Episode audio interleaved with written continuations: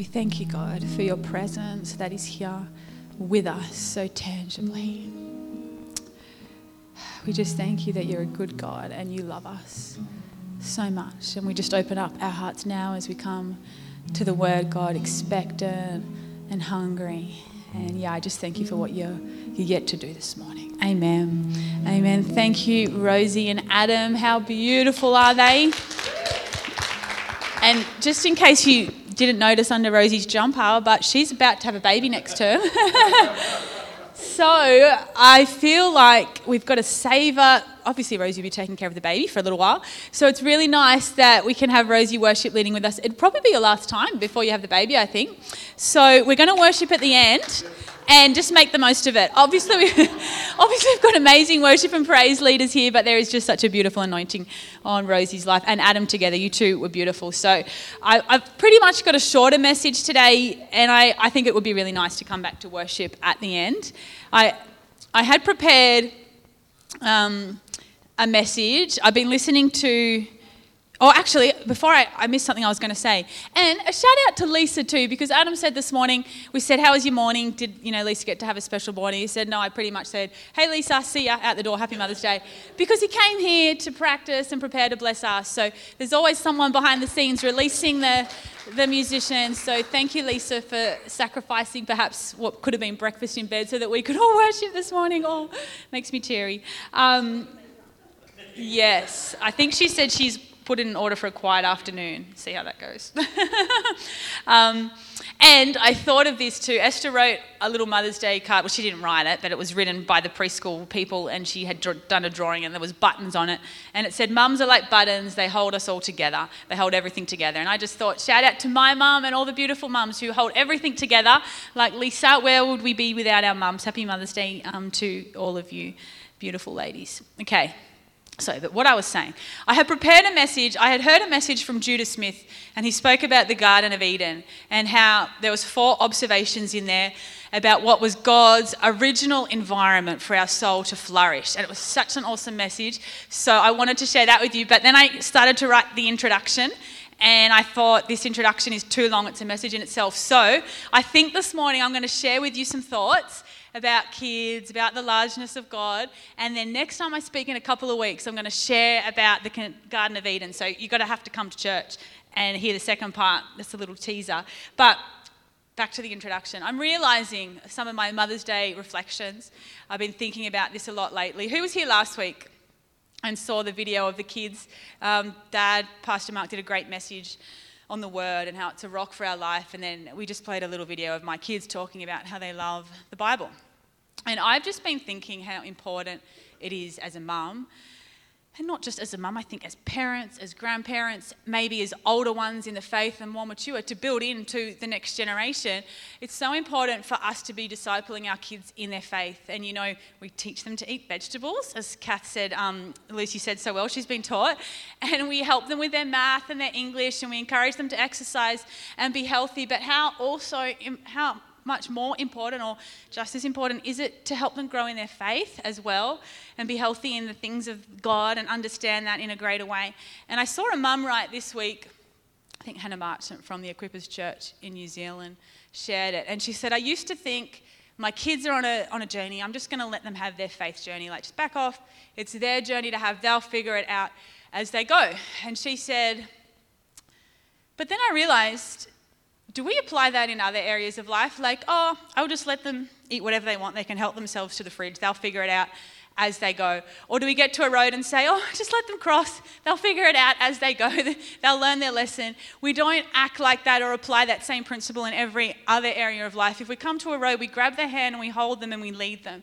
And I just think, in terms of discipling our kids in their faith, there's definitely something to be apprehended of us leading and being strategic about discipling our kids in their faith. And that's what this mum said. I came to the conclusion that just as I teach my kids all these things in every other area of life, I actually want to teach them and need to with with their faith too. It's not something that just unfolds willy nilly. So may we continue to lead our kids by example and guide them with wisdom and live by example, as I said. They're watching us for an example of spiritual discipline and of faith.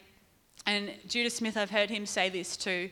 He's an amazing preacher, for those of you who don't know him, from America, and he said one his dad was also a minister, and he said one of his greatest memories as a kid was wherever they went, holidays, traveling, he'd always remember his dad in the morning or evening pulling out his Bible and just reading it in front of the kids, praying even among, amidst the chaos. And I just think that's a beautiful picture and a reminder for us to be showing our kids how, how do we live this faith? How, we, how do we read the Bible? How do we pray? How do we be generous? How do we worship? Show them, but also teach them and take them on the journey with us even better. And on that note, we're already teaching our kids about tithing. Some of you might know they were given an incredibly generous gift recently um, by someone God had put it on his heart to just give to the kids in this church and to give an amount to our kids personally. And um, that was a great opportunity to begin to explain to the kids look, mum and dad believe what it says in the Bible about tithing and giving God first fruits and talking through that with them. And what do you think? Would you like to do that? And of course, they said, Yeah, we want to we want to give God our first fruits. We want to tithe on this gift. And I just think um, for Josh and I, we love to tithe on whatever comes our way, not not just our income as such, but gifts or inheritance or whatever comes our way, we love to give the first fruits to God because is it not all His anyway? And it's such a joy to give. And I just believe as we're faithful with the little that God entrusts to us, He's going to entrust us with more. And the more we give as God flows in, I just think it creates greater and greater largeness and greater capacity for us to be blessed, to be a blessing. So, how awesome. And some of you might think, yeah, I know this. I've got to teach my kids about this. But I think it's good to be reminded. Let's be training up our kids in the word, in prayer, in tithing, in generosity, all these things. May we lead them well. And I shared on Vision Sunday, I spoke about how I'd had this dream about the kids running ahead in, to grab all this fruit off the tree. And I spoke about how I believe in this season the kids are going to run ahead of us. And I think, as it says in Psalm 127, children are like arrows, and you know, we shoot them, and they will not be put to shame when they contend with their enemy at the gate. And it says, as I said in that um, first Vision Sunday sermon, arrows go further than we can and they go where we point them. So, obviously, what I'm talking about is just pointing the arrow so that the kids can go further than us. And I just think it goes both ways too. I think we do need to disciple the young generation coming up. But I think they teach us so much and they challenge us along the way. My kids teach me a lot with their hunger, with their curiosity, with their faith, and just with their, their wonder for the things of God. And it's sometimes a challenge just to keep up with them. Like our kids are begging us at night. I was talking to Sarah the other day and saying, they say most nights, please read our Bible with us, mum and dad. And like the older ones can read by themselves, but they love to do it with us. And the battle is not them, it's like us, like, oh, so tired. Let's just do it tomorrow night. Just read it yourself. Um, so they're actually challenging us to be reading the word with them and to be pushing through our tiredness because they're so hungry. And I think, how good is that? Our kids are leading the way in that. And it says in Psalm 68, there's the little tribe of Benjamin leading the way. And Psalm 68 is all about scattering God's enemies and the procession of God's people going out to face their enemies. And they put the kids in the front. like it goes against logic, doesn't it? You think, like, protect the kids at the back. But there's something of great strength and authority and power on our kids. And that's why they're like arrows. And it says they will not be put to shame when they contend with their enemies at the gates. So God's doing something in our kids. May that just stir your heart. And I know that we're a next generational hearted church.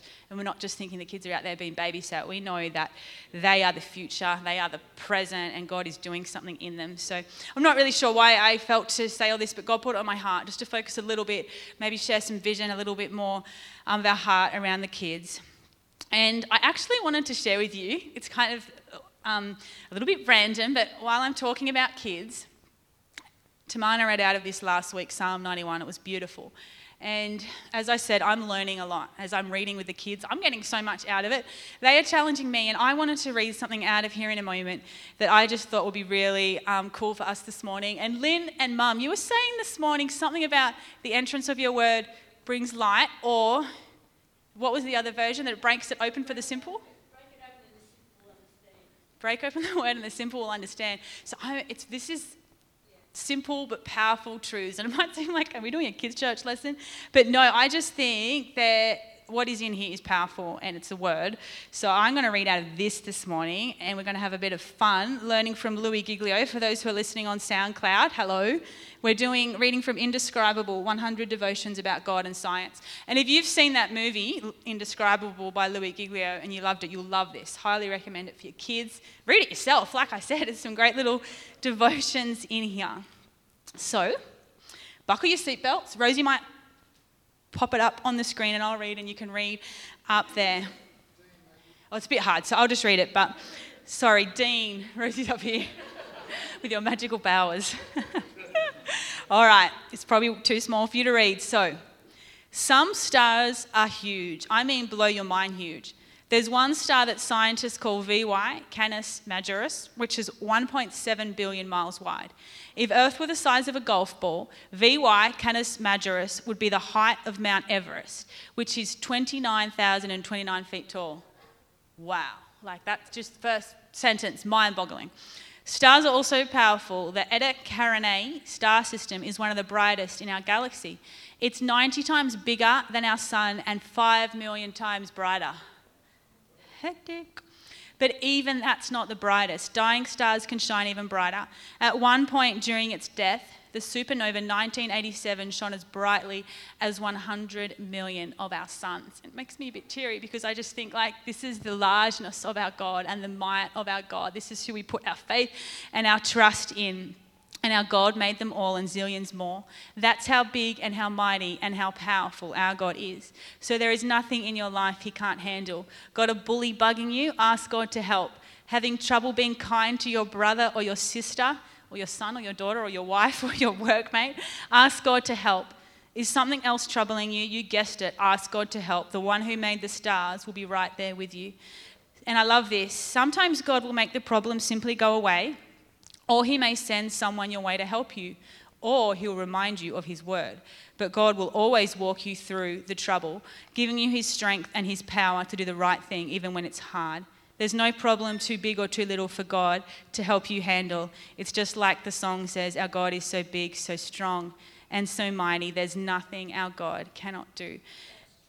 That's true. And do you think sometimes simply we just need to be reminded of this and maybe reminded of the largeness of God? We can get caught up on the finite, we can get caught up on the circumstances. And then sometimes when we read something like this and we're like, our God is truly so big and so magnificent. How um, worthy is He of all our trust and all our faith? And the little prayer at the end, and don't put up the next bit yet, but I'll just read this. God, I know there's nothing you cannot do, so I trust you to help me handle anything that comes my way today. And at the end, I just want to come back to that prayer. Whatever we're facing, we know there's nothing God cannot do, and may He stir faith in our hearts. And I just, um, the last thing, it says in the, the little be amazed part so far, the record for the biggest star in the universe goes to UY Scuti. It's a bright red supergiant located 9,500 light years away. Scientists believe it's 1,700 times bigger than our sun, but scientists continue to discover new stars all the time. So only God knows if UY Scuti really is the biggest star in the universe. So I had to get my head around this, and I was reading it with Tamana because we were like, oh, what's a light year and how far is that? So Obviously, a light year is if you were traveling at the speed of light for a year. Um, that's a light year. And in a light year, if you traveled at the speed of light for a year, this is, you would travel, I had to write it on my hand, 9.5 trillion kilometers. So, our universe is that big that there's a star 9,500 times 9.5 trillion kilometers away from us. Like, that's just our universe. And the crux of it, which I love, in Job 26, verse 14, this was the beginning of the devotion that Louis Giglio shared. And these are only a small part of God's works. We only hear a small whisper of Him. So, who can understand God's thundering power? So, here Job's saying, what we see here on earth, what I'm reading about now, our universe is but a small whisper of God's greatness and His magnificence and His power. So, what's heaven going to be like? What's eternity going to be like if this is just earth and the universe that we live in? I just think that is mind boggling. Is anyone else mind boggled by just how big our God is? So good. And And this is why I could have read on and elaborated more on other things, but I was saying to Josh, Do you think I need to like add more? And he said, Just this devotion is enough to think on for weeks or months and years. Just that. We don't want to take away from the power of that. Our God is so big. And Judah Smith says he believes our main calling in, in life is to be storytellers of the goodness, of the grace, of the majesty of God. So we've got this magnificent God, and our calling in life is to be storytellers of His goodness, of His grace, of His might, and we do that with how we live. And I just think it's a really powerful statement. Again, we think, oh, yeah, yeah, storytellers, but I just think it's a great responsibility and a great privilege to be storytellers of the God who created all of this. And it just made me think I saw another man write the, the other day, a friend of mine on Facebook, that truth today in our society is less absolute. And he was talking about how we relate to people who don't know Jesus yet. And I think, oh, I thought that's so true. And obviously, the truth hasn't changed. We still know the truth, and I hope we're continuing to grow in our understanding of the truth. But the way people perceive truth in our society has changed. And he said, you know, 30 years ago, we used to be able to do preaching rallies like Billy Graham and preach the truth, and people would be saved and they would respond because it was like, yeah, that's the truth.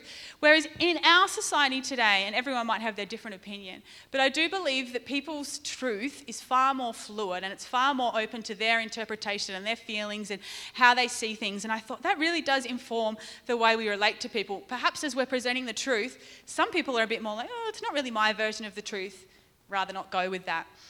And some people still, having said that, would prefer the facts of the gospel. They would prefer it spelled out. They want to understand it all in their heads, and it's good to be prepared to give an answer to people like that. But the point of this is this man said, and I think it's true, in a world where society sees truth as less absolute, People are looking for an encounter with grace. They're looking for a story or a testament to the goodness of God. They can't argue with that. If truth is fluid, our experience isn't. Our experience is what we have felt, what we have been through, and it's something that we can share with others. And maybe it can open up a way for them to have an encounter with the God of grace. And I do believe, as people in our worlds have an encounter, an experience with the power of God, that that then opens up the way often for them to be able to receive the truth. But there has to be something to soften their hearts first because our society is so hard hearted. And I just wanted to share that so that maybe in the way that we think, in the way we relate, we can realize, oh, society's shifted a bit from what it was 30 years ago, and maybe it can help inform the way we relate to others. So we're called to live as storytellers of the goodness and grace, majesty of God. And I love Sam has said this before, and I'll come back to it. Um, the story of our lives, of the goodness and the grace of God, is being written daily on the hearts of those we meet. And I just think that's beautiful. Everywhere we go, we're telling the story, the goodness of God. And back to Job, the Louis Giglio um, devotion, we might only see a whisper of him. But we have an opportunity to pass those whispers on every day, to reflect and to carry the image of God, the whisper of heaven, the whisper of hope, the whisper of eternity. And I was also thinking about whispers. You know, sometimes we have Chinese whispers, like you start with one message and then you go through everyone, and at the end it's completely different. So I think let's be careful of that when we're carrying the whisper of heaven. We can filter that through our hurt or our offense or our selfishness or our insecurity. And then by the end, the whisper's really distorted. So I think maybe we just pass on the whisper, the unadulterated, pure whisper of heaven and God and kingdom in all his majesty and goodness and grace in its purest form. And I know we're only human and sometimes like things get fuzzy, but I think if we keep our hearts right before God, if we keep in community, if we keep accountable to one another, it helps keep us fresh and it helps that new wine come so that we're not getting a bit crusty and things aren't getting a bit mixed up along the way. So, all good so far? Hang with me. So, as I said, this was my introduction, but I think it's just going to be the message for today. And um, the way that we live speaks louder than any words. And um, I was going to say, I like to have things very detailed and complex, and so it was a challenge for me today to try and keep it simple. But I think um, God's God's message, the power of the gospel, is simple, really, in essence, and it's powerful. All right, so our lives carry the whisper of heaven. And I was thinking about Zeke had a play date a week or two ago. Probably was it last weekend with his friend? I can't remember. And I saw his mum in Coles, and she was just like, Oh, thank you for letting Zeke come over. And she said, I just love his influence on my son. She said, He's just so calm and so peaceful, and I just love having him in our house. And I just thought, and I said, I love his influence on his siblings too for that reason, because um, they're also a bit crazy. And she was saying, My son's a bit, oh. And I just thought, Zeke's personality is calm, like he's pretty chilled, and nothing much phases him. But I also think, in terms of the whisper of heaven, and the presence of God, he carries something of the whisper of the peace of God, of the peace of heaven. And there's something of substance in his spirit that when he goes into places, yes, he's a calm, he's calm in nature, but he's bringing the peace of God. And so that's what I mean. We carry the whisper, the little whisper we see of God, the experience that, which, really, which is really only small compared to what we're going to experience in eternity. But we carry that whisper with us and we're passing it on to everyone we meet. Our kids are passing it on to everyone they meet. And, um, May we be reminded of that and be encouraged that we're, we're taking the goodness, the grace, the peace, the hope of God with us. And yeah, I just believe even this morning, I love that song, New Wine. God's wanting to do something new and fresh through us. And maybe if we have allowed the whisper to get a little bit polluted or convoluted along the way, that God just wants to freshen up our spirits and I guess reinvigorate us so that what's coming through us is fresh and it's life. And I might get us to stand. I'll get Rosie and Adam to come. See, we're finishing pretty early, and I thought that will allow us plenty of time to worship. So I said that, but I actually think we're going to sing that first worship song, if that's all right, Rosie and Adam, because I want to come back to finishing on what Louis Giglio was talking about in, in terms of the largeness of God. So let's, yes, be encouraged that we're carrying the whisper of heaven. Let's be encouraged that we're taking our kids on the journey. Let's be intentional about leading them and, and guiding them. They go where we point them and they're going to run ahead of us. But I want us to finish worshipping on this note from Indescribable on the largeness of God. And I'm going to pray for us that perhaps if we've got a little bit caught on the finite, if we've got a little bit caught on the here and now, and maybe there's a big situation we're facing, that even in this song, I just believe we're going to declare the goodness of God, the might of God, the largeness of God over everything that we're facing. May it be a moment of surrender. And yes, next time I'm really excited to talk about that original environment that God created for our souls to flourish, because that does impact on how we carry the whisper of heaven, and that does impact on how we lead the next generation, but it's another message for itself. So, if you just want to close your eyes and pray with me.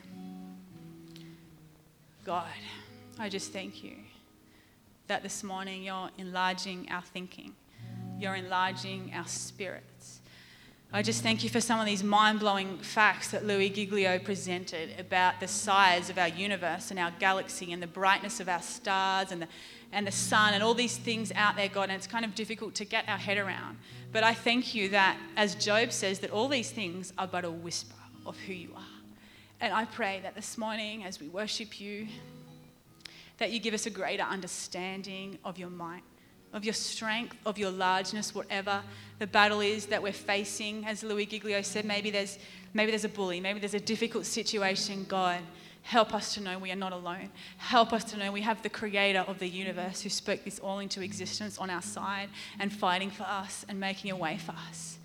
And right now, God, we just want to lift up your name and praise you and thank you for who you are. Amen.